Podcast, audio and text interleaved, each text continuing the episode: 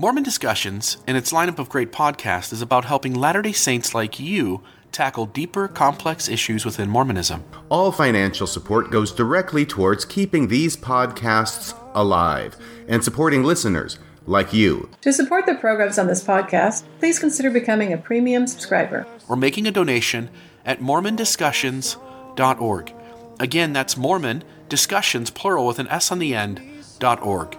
Donate today and support programs like Mormon Discussion, Radio Free Mormon, Mormon Awakenings, Mormon History Podcast, Marriage on a Tightrope, and others. If these programs benefit you and you want to see these continue, please consider making an annual donation starting today. All donations are tax exempt inside the United States and go towards keeping the podcast alive. Mormon, Mormon Discussions and its lineup of great programs, helping you navigate Mormonism one episode at a time. And now, on to what you've been waiting to hear. Welcome to another episode of Mormon Discussion Podcast. I'm your host, Bill Reel. Grateful for this chance to sit down with you today. I, I may end up using this episode on the mythical Jesus as well, because I think the conversation applies in both arenas. But today I want to talk about we. We as in community. We as in a tribe. And and I hope to pool several things kind of running around in my brain. I sometimes feel like a billiard table just after somebody does the original shot to, to break up the, the billiard balls, where everything's going everywhere and you're watching to see which pockets and which balls go where. And I feel that kind of excitement um, and also worry that maybe I won't be able to get across some of these things that I'm thinking about. I have spent the last three, four, five years diving deep into ideas around consciousness and development. Uh, I just got done reading Eckhart Tolle's A New Earth, and I'm right in the middle of listening to Oprah Winfrey's podcast, uh, Super Soul Conversations, where she interviews Eckhart Tolle over the course of 10 episodes, about an hour each, each one covering a chapter of his book. I can't recommend it enough. Uh, please go read it but it's it's the same conceptual space as say the Four Agreements, which is an incredible book, or Richard Rohr and some of his conversations, or Ken Wilber and Spiral Dynamics. Like all of these voices are pushing us to take on a new awareness, to wake up and to be conscious of our consciousness and to be aware of our awareness and to move out of lower stages of development and to move into something else. And today I want to talk a little bit about some of those things. Another book, by the way, is Sapiens. I think it's Yuval Harari is the author of that. I hope I'm saying that right. And that's another incredible book. And and my suggestion would be to read all these things as if they are one course. To read all these things as if they are all fingers pointing to the same moon. And when you sense that, when you when you grasp that, something I think magical happens, and and I feel like it's happening in my life. And so with that, here let's uh, let's jump into this. When I was born as a child, as a baby, born to two wonderful parents, really was. My childhood was amazing. My mom and my dad got married young. My mom got pregnant before my dad and mom got married. And and they've had their struggles through their life, but they're still married and and my childhood was just amazing. I had one brother, 4 years apart, and I was the oldest. And I'm lucky, just lucky to have been in the family that I was in. I wouldn't change anything about my growing up. My growing up was just incredible. I had access to friends, I had access to cousins and, and aunts and uncles. My parents loved me to death. And our family did things. Our family, we had discipline in our home, but there was also lots of love and care. And, uh, and I wouldn't trade that for the world. But when I was born as a baby, I didn't know all that. I didn't know what was to come. I was, I was in 100% in egocentricity All I wanted to do was have my diaper changed and, and be fed. And when I cried, I wanted to be soothed, and anybody else's needs did not matter. I, I think because we understand a little bit that babies are comforted by the heartbeat of their mother, or that babies uh, soon begin to recognize the difference of their, their parents versus others around them. And so we, we recognize that on some level, even in egocentricity, there's still some level of community. There's still some level of knowing others and having some sense of attachment, but that takes a little while.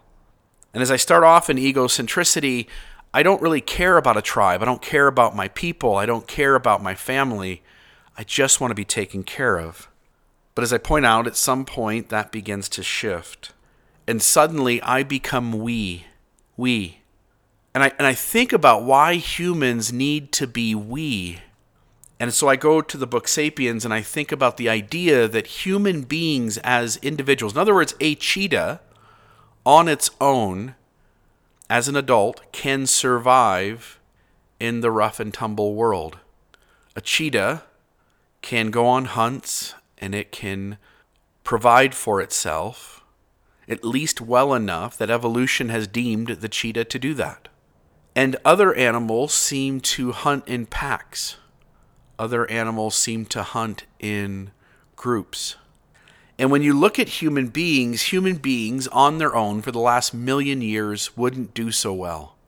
Humans aren't the fastest, they're not the strongest. What they are is the smartest. And evolution has deemed that for humans to have survived over the last million years, they needed to work in groups. They needed to work in tribes.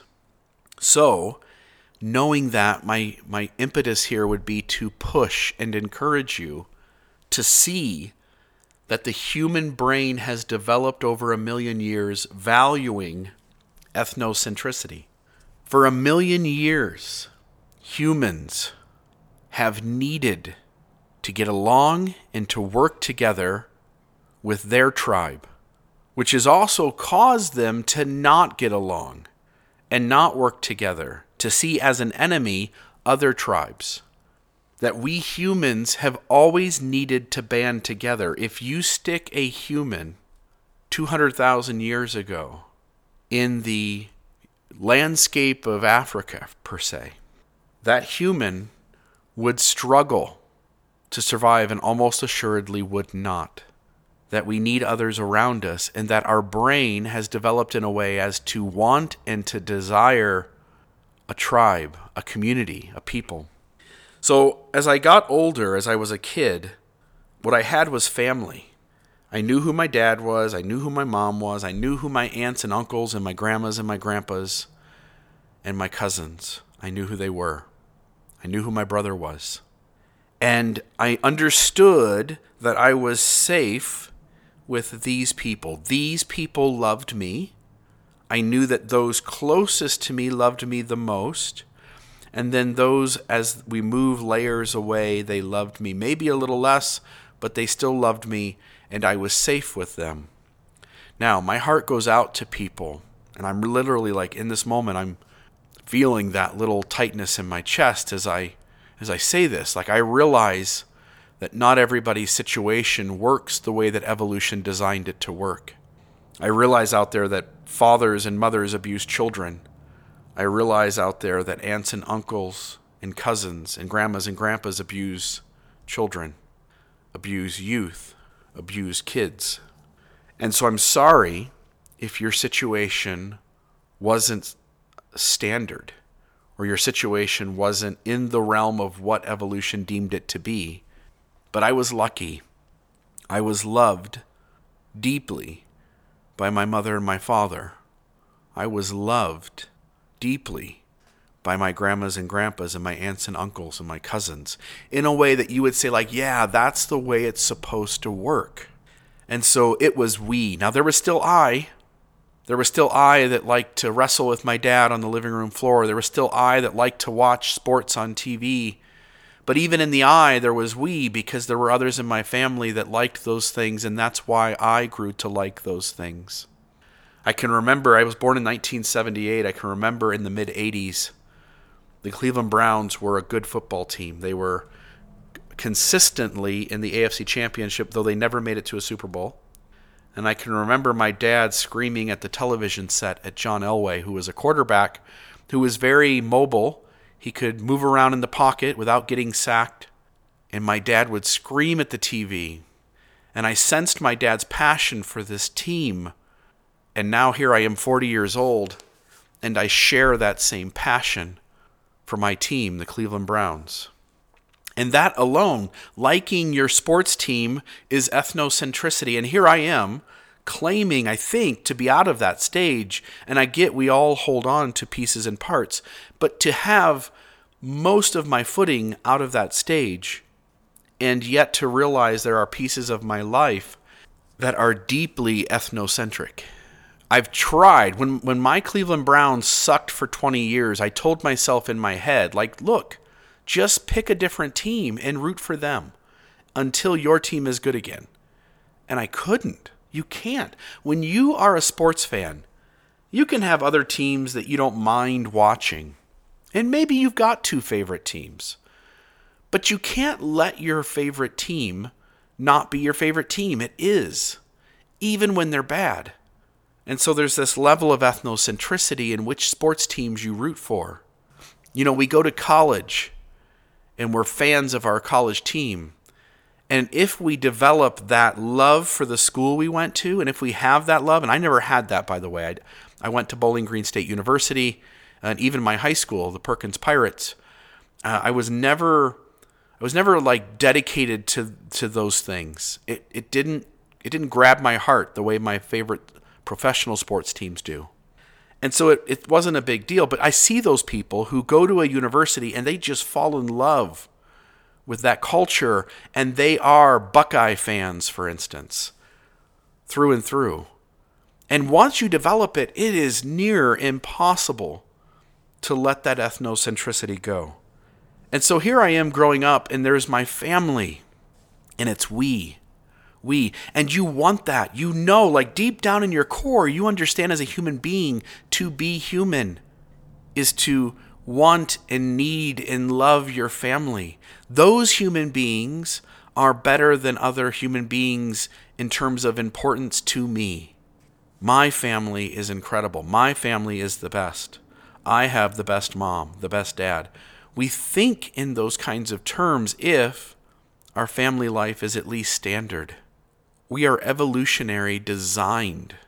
We're not like snakes, right? The snake hatches, you know, and mom just leaves at that point. Snake's on its own. Figure it out, snake. Humans are equipped to need we. We need community.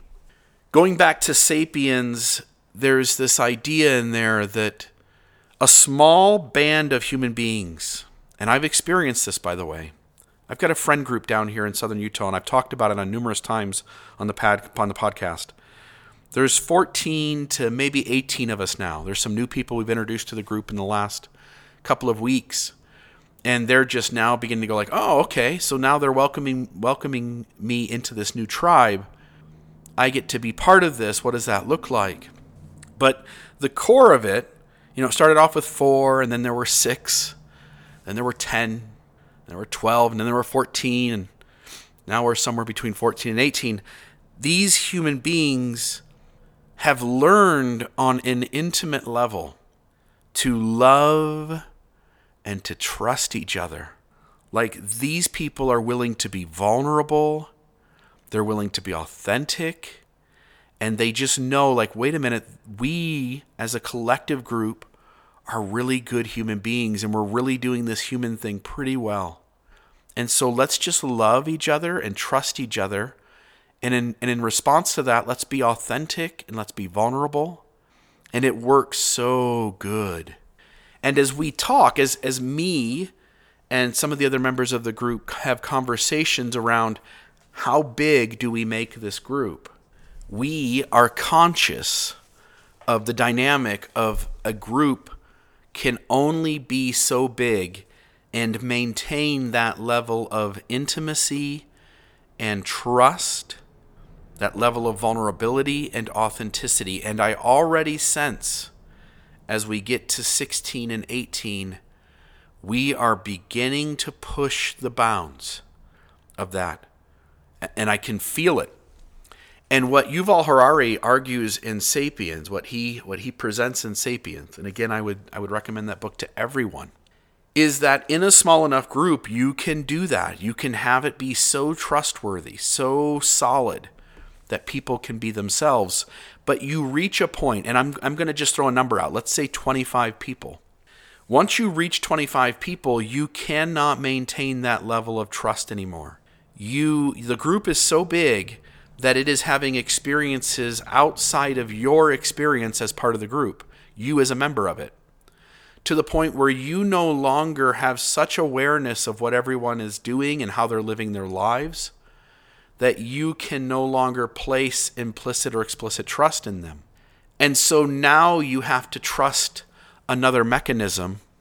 And Yuval Harari argues that that mechanism is gossip that human beings, once they get to a certain size, they operate on gossip. Gossip is the binding mechanism. Gossip is the binding mechanism that keeps these people together. And as I think about my family, this becomes so obvious. Like, I didn't need to gossip about my mom and my dad or my brother. I knew my mom and dad and my brother intimately. I knew my mom and dad and my brother to the point where I was just living life right next to them. And, I, and in a way, I was kidding myself because my mom and dad went off to work and they had their separate lives there. My mom and dad went off to adult functions and my mom and dad had their separate lives there. But in my brain, the group was so small that I was able to assume safely in my head, like not that it was really safe, but I assumed it was safe. It felt safe to assume that I knew my mom and dad. I knew my brother.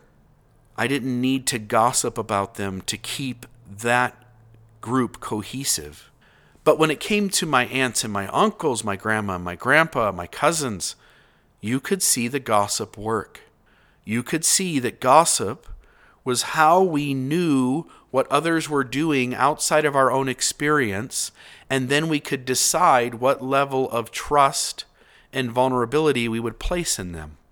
And so, anytime there's a small group, they can operate on connectedness and intimacy and vulnerability, and then it gets too big, and now it needs gossip.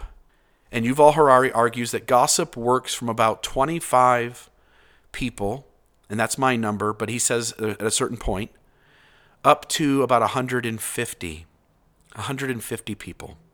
Gossip is the binding mechanism that allows 25 to 150 individuals to know each other well enough so as to decide the right amount of trust to place in each other so that they can cooperate together so that humans can survive. And so as I got older, so I had my family my immediate family who I just knew intimately. I had my my further out family, uncles and aunts, cousins, grandmas and grandpas, where gossip was the binding mechanism. And on I lived on a dead end street in Sandusky, Ohio. Oakland Ave, by the way, is the name of it. Uh, if you want to see the original house I lived in, it's for sale right now, by the way. So you can look up 306 306 Oakland Avenue, Sandusky, Ohio 44870. Small little two bedroom house, little tiny dining room, one bath, tiny kitchen. I'm guessing there was probably seven or eight hundred square feet. And and again, that's all relative. Stick a house like that in some places in the world and people would be the the rich people on the hill. So everything is relative and we lived in this this house on Oakland Ave, and it was a dead end street. And on one end of the street was the Erie County Fairgrounds. I lived, I was like the third from the third house from the end, and I could just walk right into the Erie County Fairgrounds with about a ten minute walk through a field. And in this field, we played baseball, we played football. We, uh, again, as a we were a sports oriented family, and all of my cousins, my uncles, me, my dad big into sports. I played baseball growing up. I played uh, like weekend backyard football. Our, our neighborhood kids and myself and some of our dads, including mine, would go play basketball together and play baseball together. Again, just the most incredible childhood. It's it's sad a little bit that you can't go back. You can't go back and do those things. Like it's a memory, but it's also gone. If I could do anything again, I would love to live my life over again just the way it's happened. I really wouldn't like think deeply about changing much. Just the way it's happened. But I'd love to live those experiences again. And as I grew up on Oakland Ave, I had an uncle and an aunt and two cousins live like five houses down from me. I literally could walk out my front door, throw a rock, and hit their house. And this cousin, my cousin Richie, same age as me, and we just grew up together. We were just like best friends. We loved each other. We hung out all the time together. And my cousin Richie, his mom and dad, my uncle and my aunt, got divorced. And so my uncle, my dad's brother, stayed in the house and my aunt moved away. And so now my cousin Richie only came for the weekends. And during the week, he went to a different school system. And in going to a different school system, he made friends. And one of those friends was a kid named Carlos. And so me and Richie and Carlos, Carlos and Richie, uh, Richie made it so that Carlos got to know me. And as Carlos got to know me, the three of us became best friends. Best friends. And and if you've ever had best friends growing up, you don't need gossip. You know each other so well, so intimately, that you don't need to second guess what the other person's thinking. You don't need to second guess what the other person, how they feel about you. They've got your back and you've got theirs. And I had tons of experiences with the two of them. And I was a troublemaker. Again, I started drinking when I was 12. I started using uh, marijuana when I was 14. By 16, I'm selling drugs a little bit. And these are the two that I'm hanging out with all the time. I want to be around these two, and they want to be around me. We have each other's back. And it's we. So there's we, my family, and there's we, my cousin and my best friend, who are my best friends. It's we. And I've got other friends on this street, and, and when we're hanging out, it's we. Us humans, we want community. We want a tribe. And then I'm 17 years old and I meet this girl and we start dating and I just like her a lot. And her father introduces me to Mormonism and I take the discussions and I go to church and I meet these people and these people and I and I don't get it in the moment.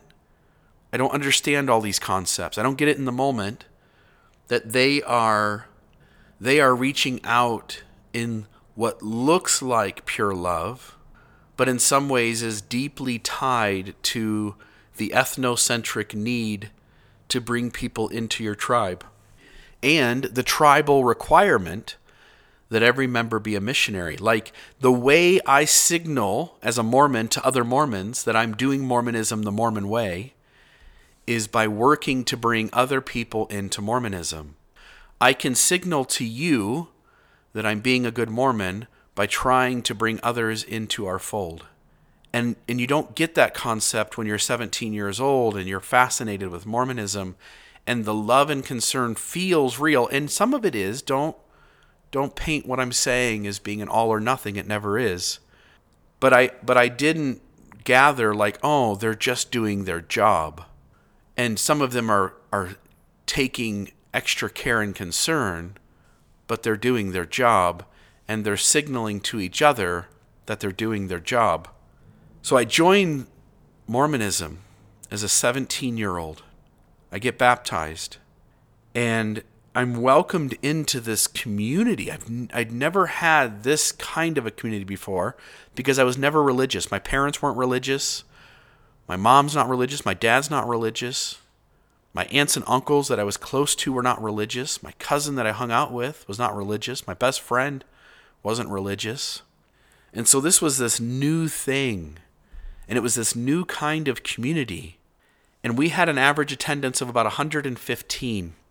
And I could sense, looking back now, and even then in some way, not fully cognizant of it, that gossip that the group had gotten too big for intimate knowing to be the only tool that worked.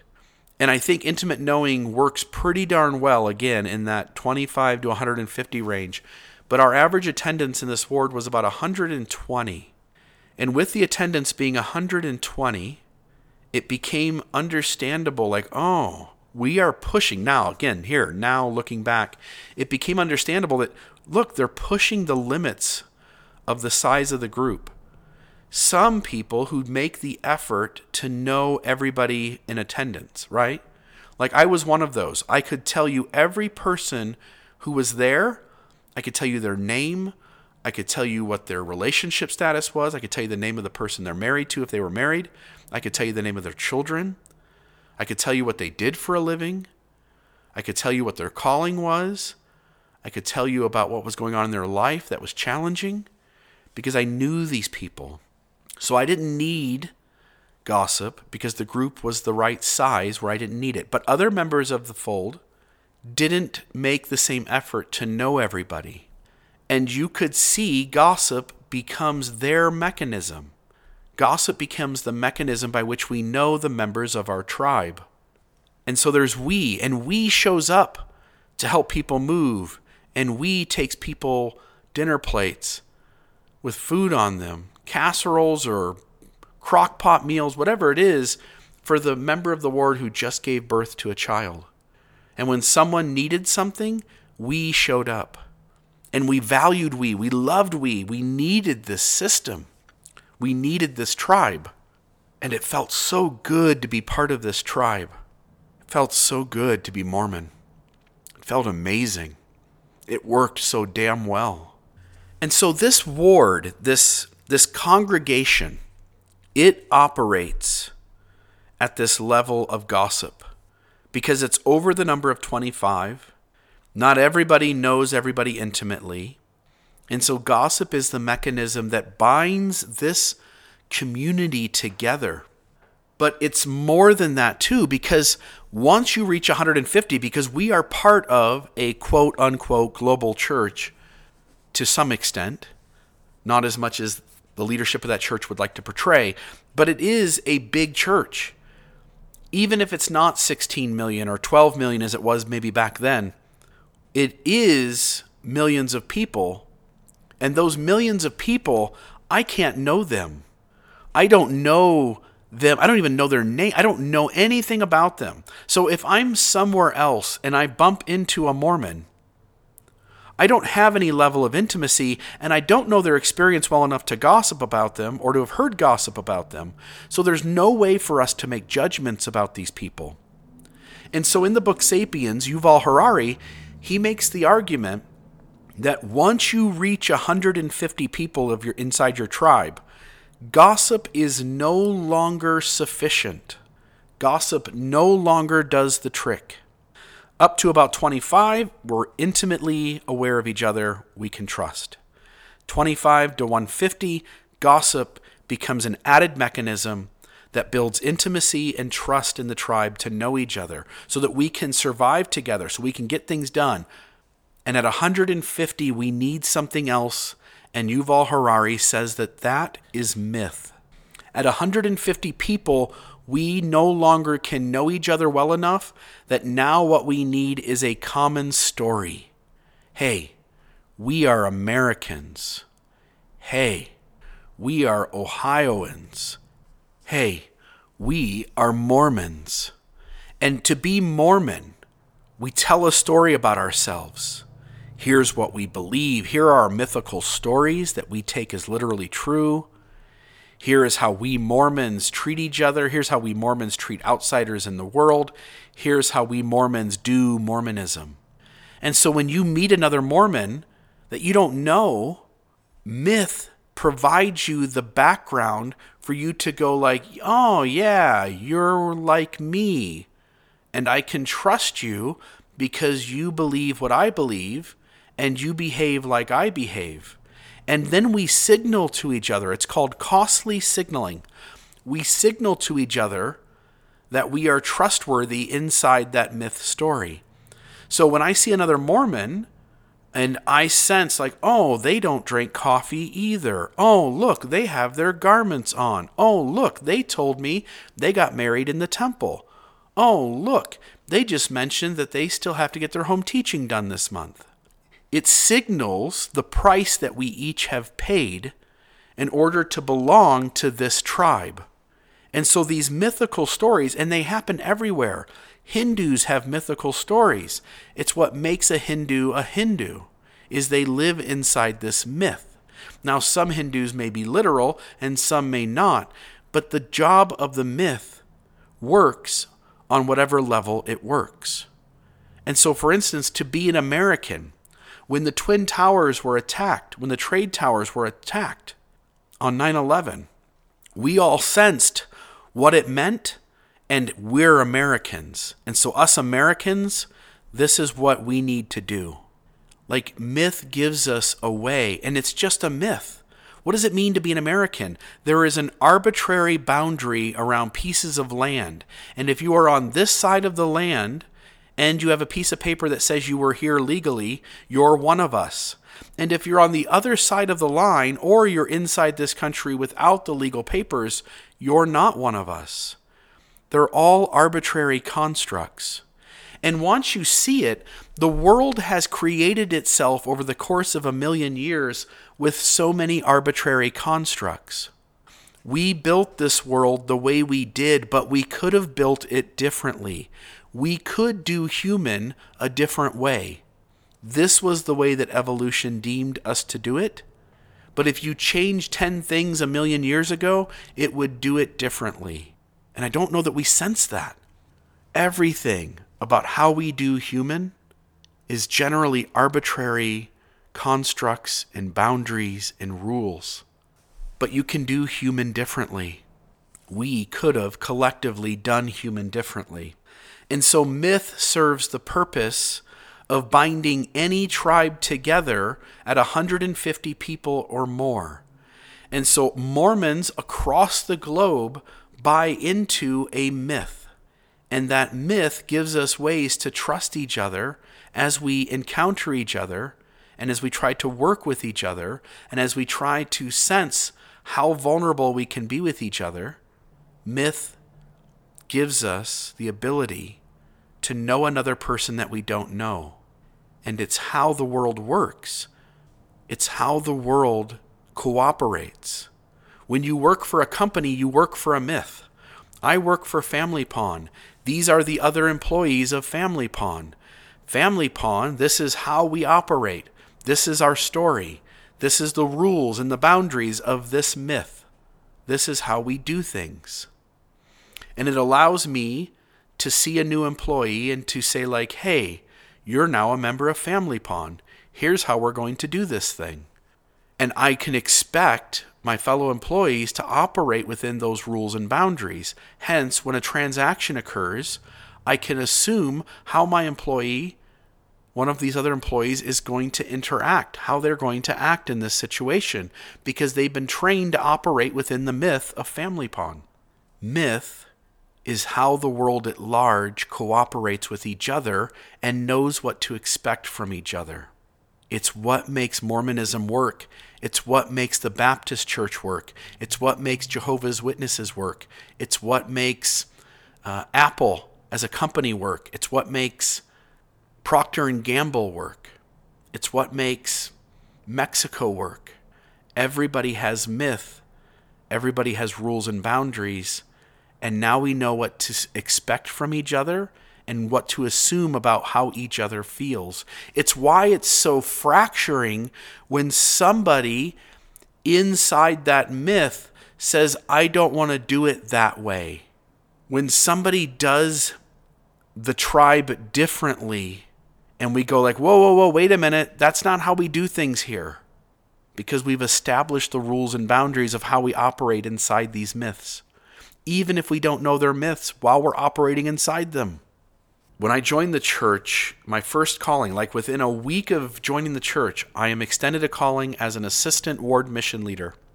I get to work with the missionaries, and I'm thinking like, yes, this is the new, this is my new we. There's me and the ward mission leader, and there's these missionaries, and our job is to convert the world, and we are on the same team. Let's go out and get some work done. One, two, three, break. And so it feels so good to be part of this team that does something.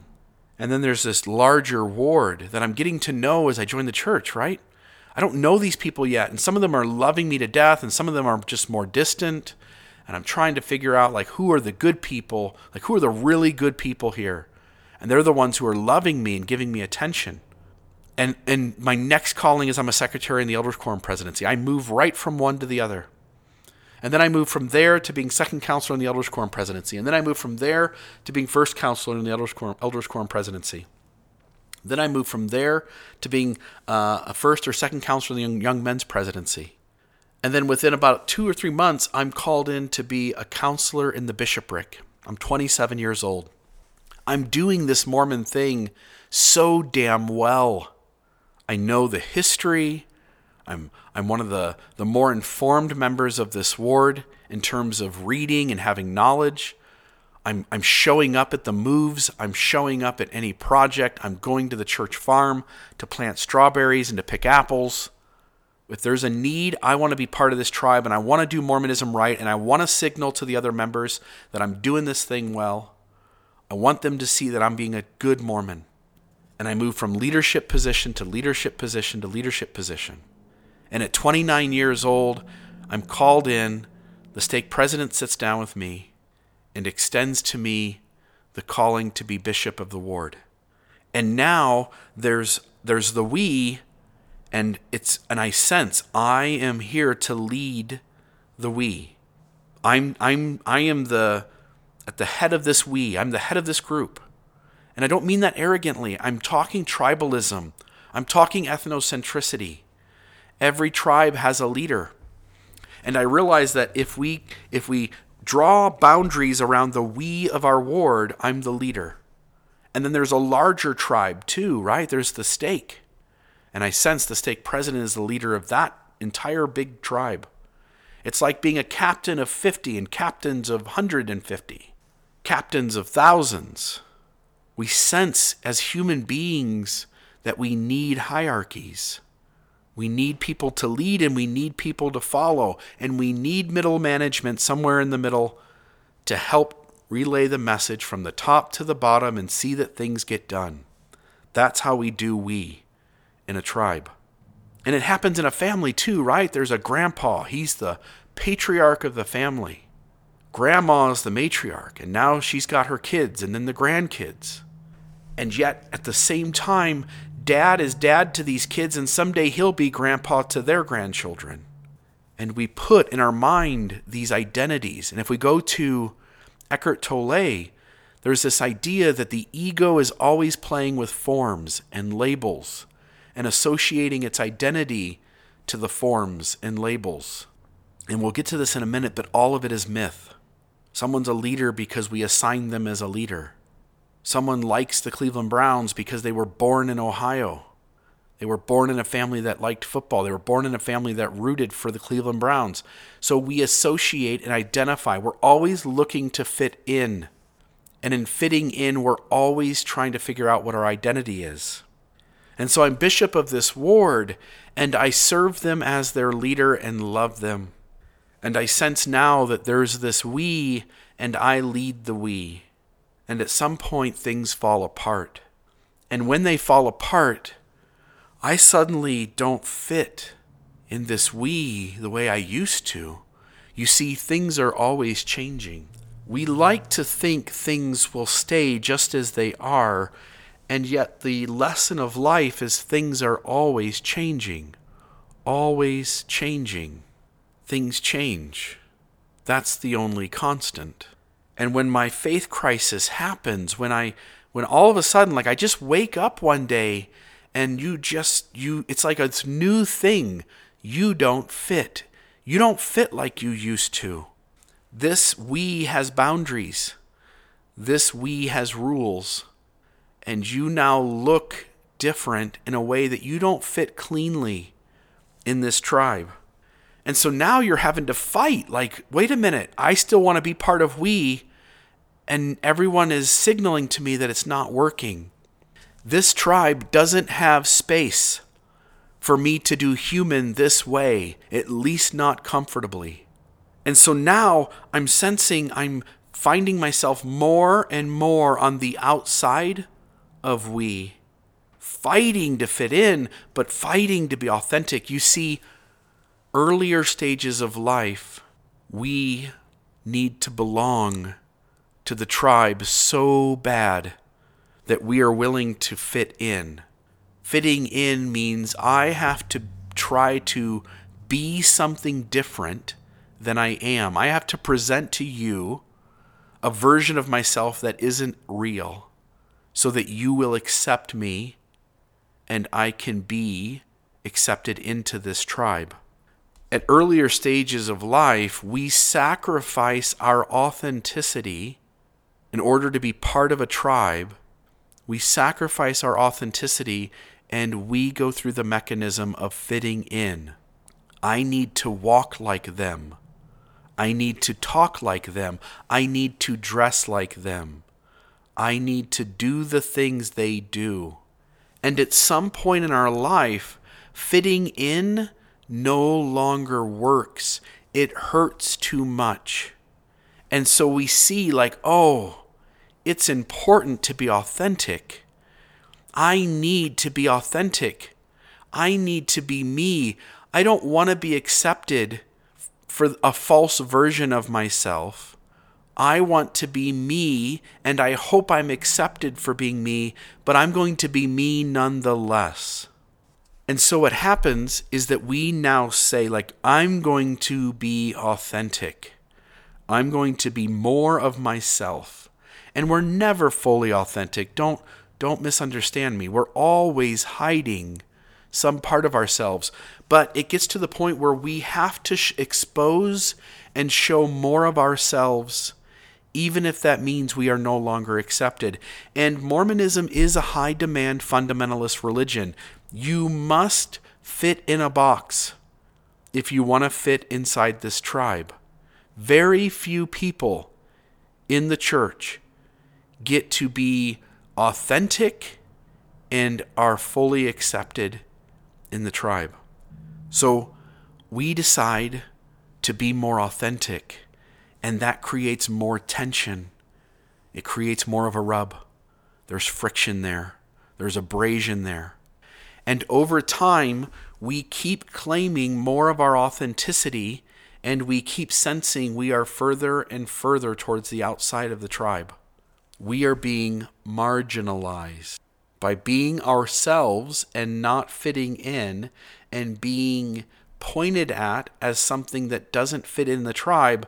It's marginalization that happens.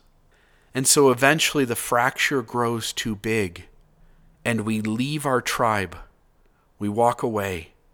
In December of 2017, I rolled over one morning in bed on a Sunday and I said, Babe, I can't do it anymore. I can't do this anymore. I can't do this Mormon thing. I'm done going. The week before, I was an active Mormon, temple recommend holding Mormon.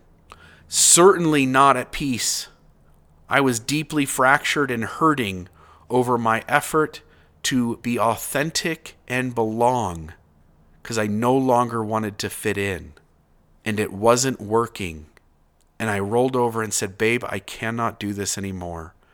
I'm done doing this Mormon thing. And so in December of 2017, our family went inactive because my wife was already there and my kids were already there. And what what was keeping us holding on was me. I still wanted to be Mormon. I couldn't let it go. It had changed my life. It picked me up as a 17 year old, and it had given me a place to fit in in the world. It had given me a place to be valued. It gave me a place to develop my gifts and my talents. It was the most awesome tribe for the first 10 years, and maybe a little more. And then little by little, I grew and I developed. I, I took on an awareness that I hadn't had before. I took on compassion towards those who were different than me. And all of that together And the growth in each of those areas, little by little, caused me to fit in less and less. I stopped belonging, and it took more and more effort to fit in.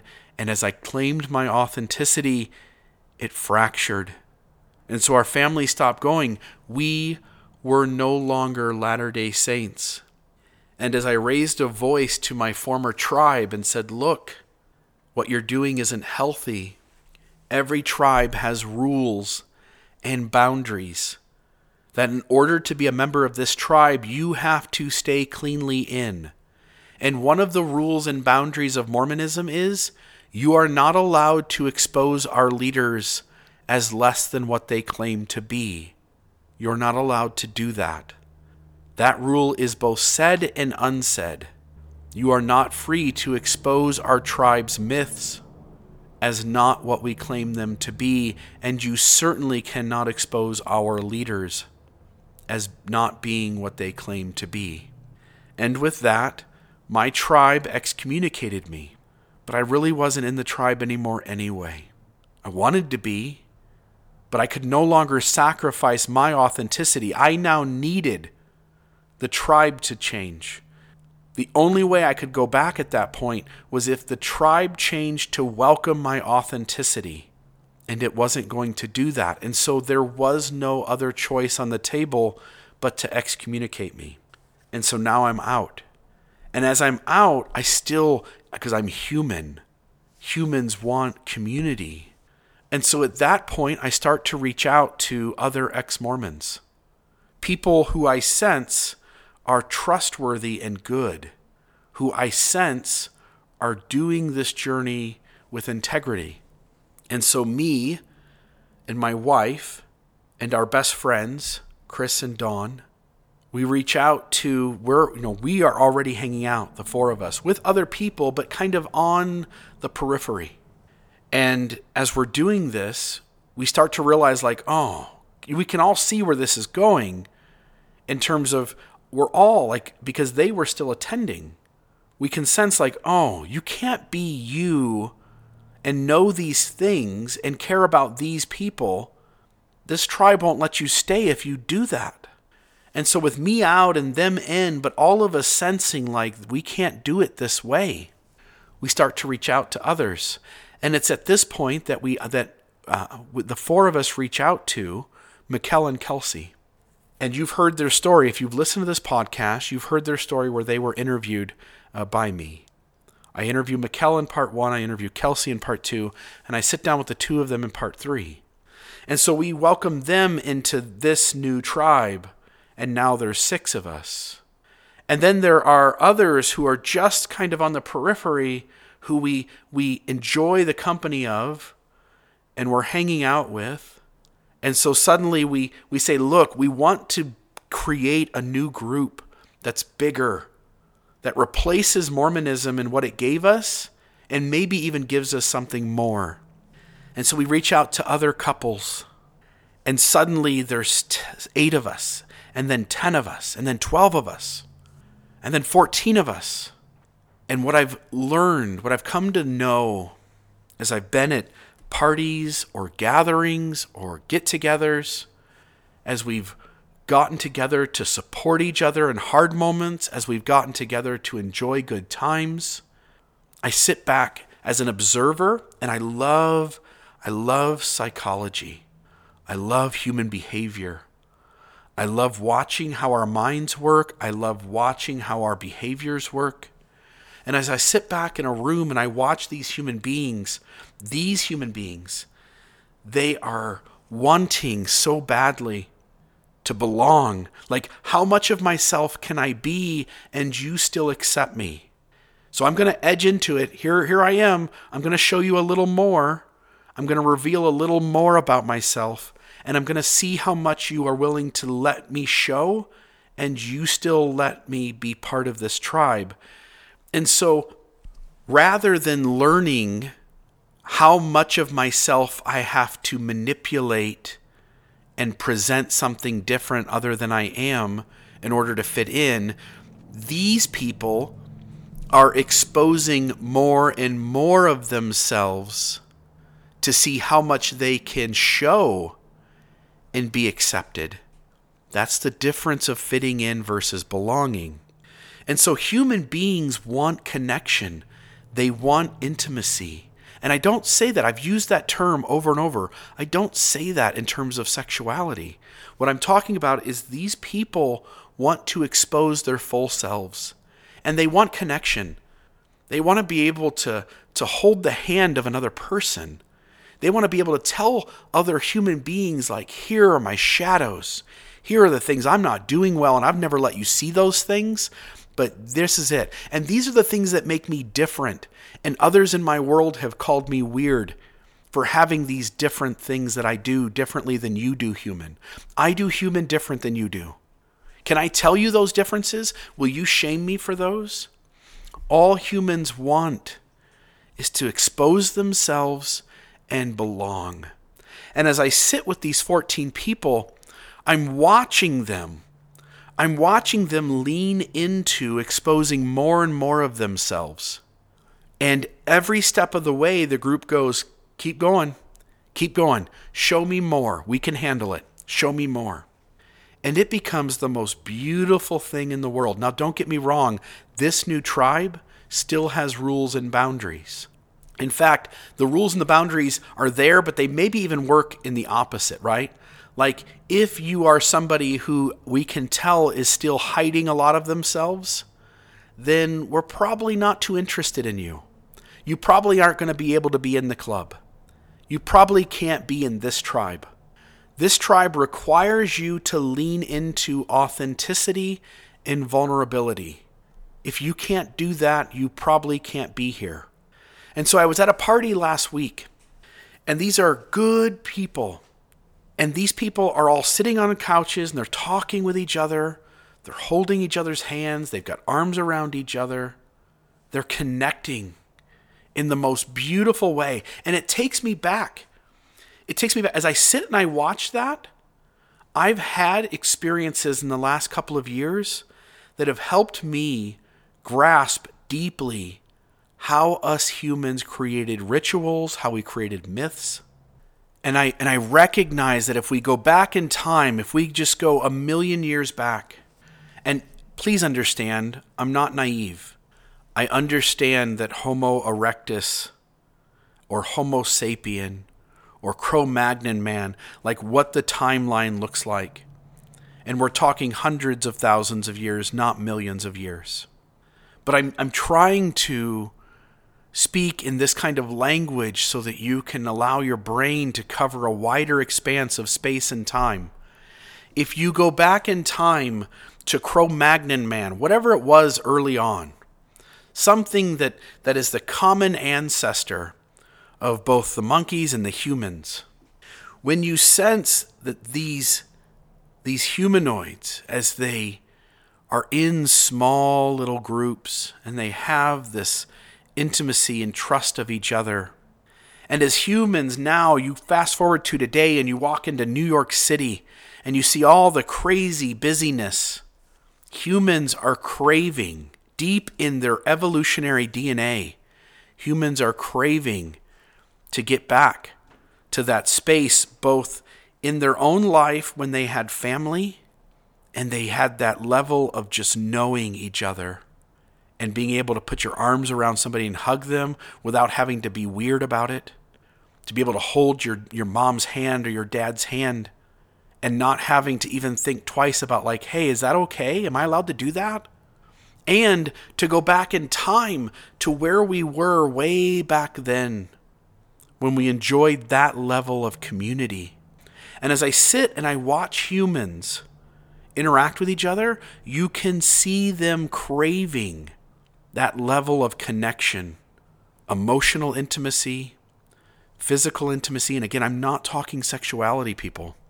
I'm talking like to sit in the same space with somebody and to be vulnerable with them in terms of your life, the words that come out of your mouth, the things that go on in your brain, and then to find these people that are willing to be vulnerable with you, and it just makes you love them. And so you sit in you sit in these rooms and you watch these 14 people just love each other. Just love each other. I had an epiphany a couple days ago. I'm sitting uh, with my wife and I'm involved in a text message to a friend, a new friend, a friend that just for the first time got introduced to this group. And this friend is trying to communicate their vulnerability with me. Like, hey, just so you know, um, I, I do human a little differently, and I'm not sure how safe. Now, again, the messages don't say this, but the moment you understand this is what's happening, because you see it in yourself. When you meet somebody new and you're talking to them, there's this dance that happens. And you're like, okay, I'm gonna I'm gonna tell them this thing and we'll see how they handle that. And if they handle that, then maybe I'll feel safe exposing this other thing that I feel is deeper and I, I worry that maybe there's shame attached to it. And so we do this dance. And I'm watching this person who's saying, like, um, hey, just so you know, uh, I have a lot of trouble with maintaining friendships, uh, and it's for this reason. And as they share, you can see them every step of the way second guessing what they're saying. Like, oh, I said that. Oh, and by the way, the reason I said that was this oh and is is it okay that i said that? Like they're checking in. They're exposing and they're checking in. And they're exposing and they're checking in. And they're making sure that me on the other side that i'm interpreting this stuff in a way that still allows them to be acceptable. And the moment it doesn't be, it's not acceptable they're going to start to try and fit in rather than belong. They're going to go oh i didn't mean that oh, I didn't want it to be taken that way. Uh oh, I want to take that back off the table. And once you see humans doing that, because I see it in myself, when I'm in a conversation with a new person who I don't trust, but I want to trust and I want them to be part of our group and I want to be part of their group, like there's this dance and I see it now. Like I watch it happen and I see the dance. I see the dance in terms of physical connection. I see the dance in terms of emotional connection. I see the dance in terms of how we expose our thought processes. I see the dance in terms of exposing our shadows. We are all doing the dance. And I always saw it in myself as I was doing it. And then suddenly this epiphany is that, whoa, wait a minute. Everybody's doing it everybody in every conversation is doing the dance. And once I see it, I now read this person's messages with brand new eyes. I just see them struggling to decide how much they have to fit in and how much they can just be themselves and belong. And I just want people to be vulnerable and authentic. And now that I see it, it makes it easier to take my ego and I don't mean ego maybe the way you you as a listener understanding it. You're you're not going to grasp this unless you start reading some of these deeper um, books or podcast or articles on this. But ego is anything that labels with form anything that identifies with form. And as I take my ego and I just set it off to the side all I see is another consciousness trying to dance the the dance of how much do I need to fit in and how much can I be myself and just belong. And all I want to do now is help every human I interact with feel safe, as safe as they're willing to let themselves feel, to help them feel safe just being them. Just be you. My wife says, Be you, boo. Be you. That's all I want to do now. I want people to feel loved I want people to feel safe. I want people to be vulnerable. I want people to be authentic. And I learned that every single human being is craving that space. And every human being is doing the dance trying to figure that out. And here in southern Utah, we are on the verge of, of figuring out how to do that I think, in the healthiest way that human beings can do. We all need community. We all need a tribe. To do that is human. It has always been human to be around other humans and to connect with them. We crave being we. And Mormonism served its purpose in its moment, but there's a much better way to do it. Until next time, this is Bill Reel from Mormon Discussion Podcast. See you then.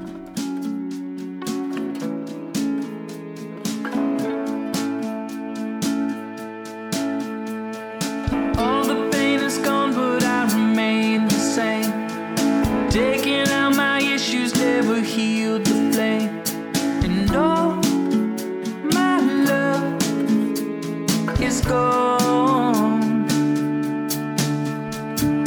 All the pain is gone, but I remain the same. Taking out my issues never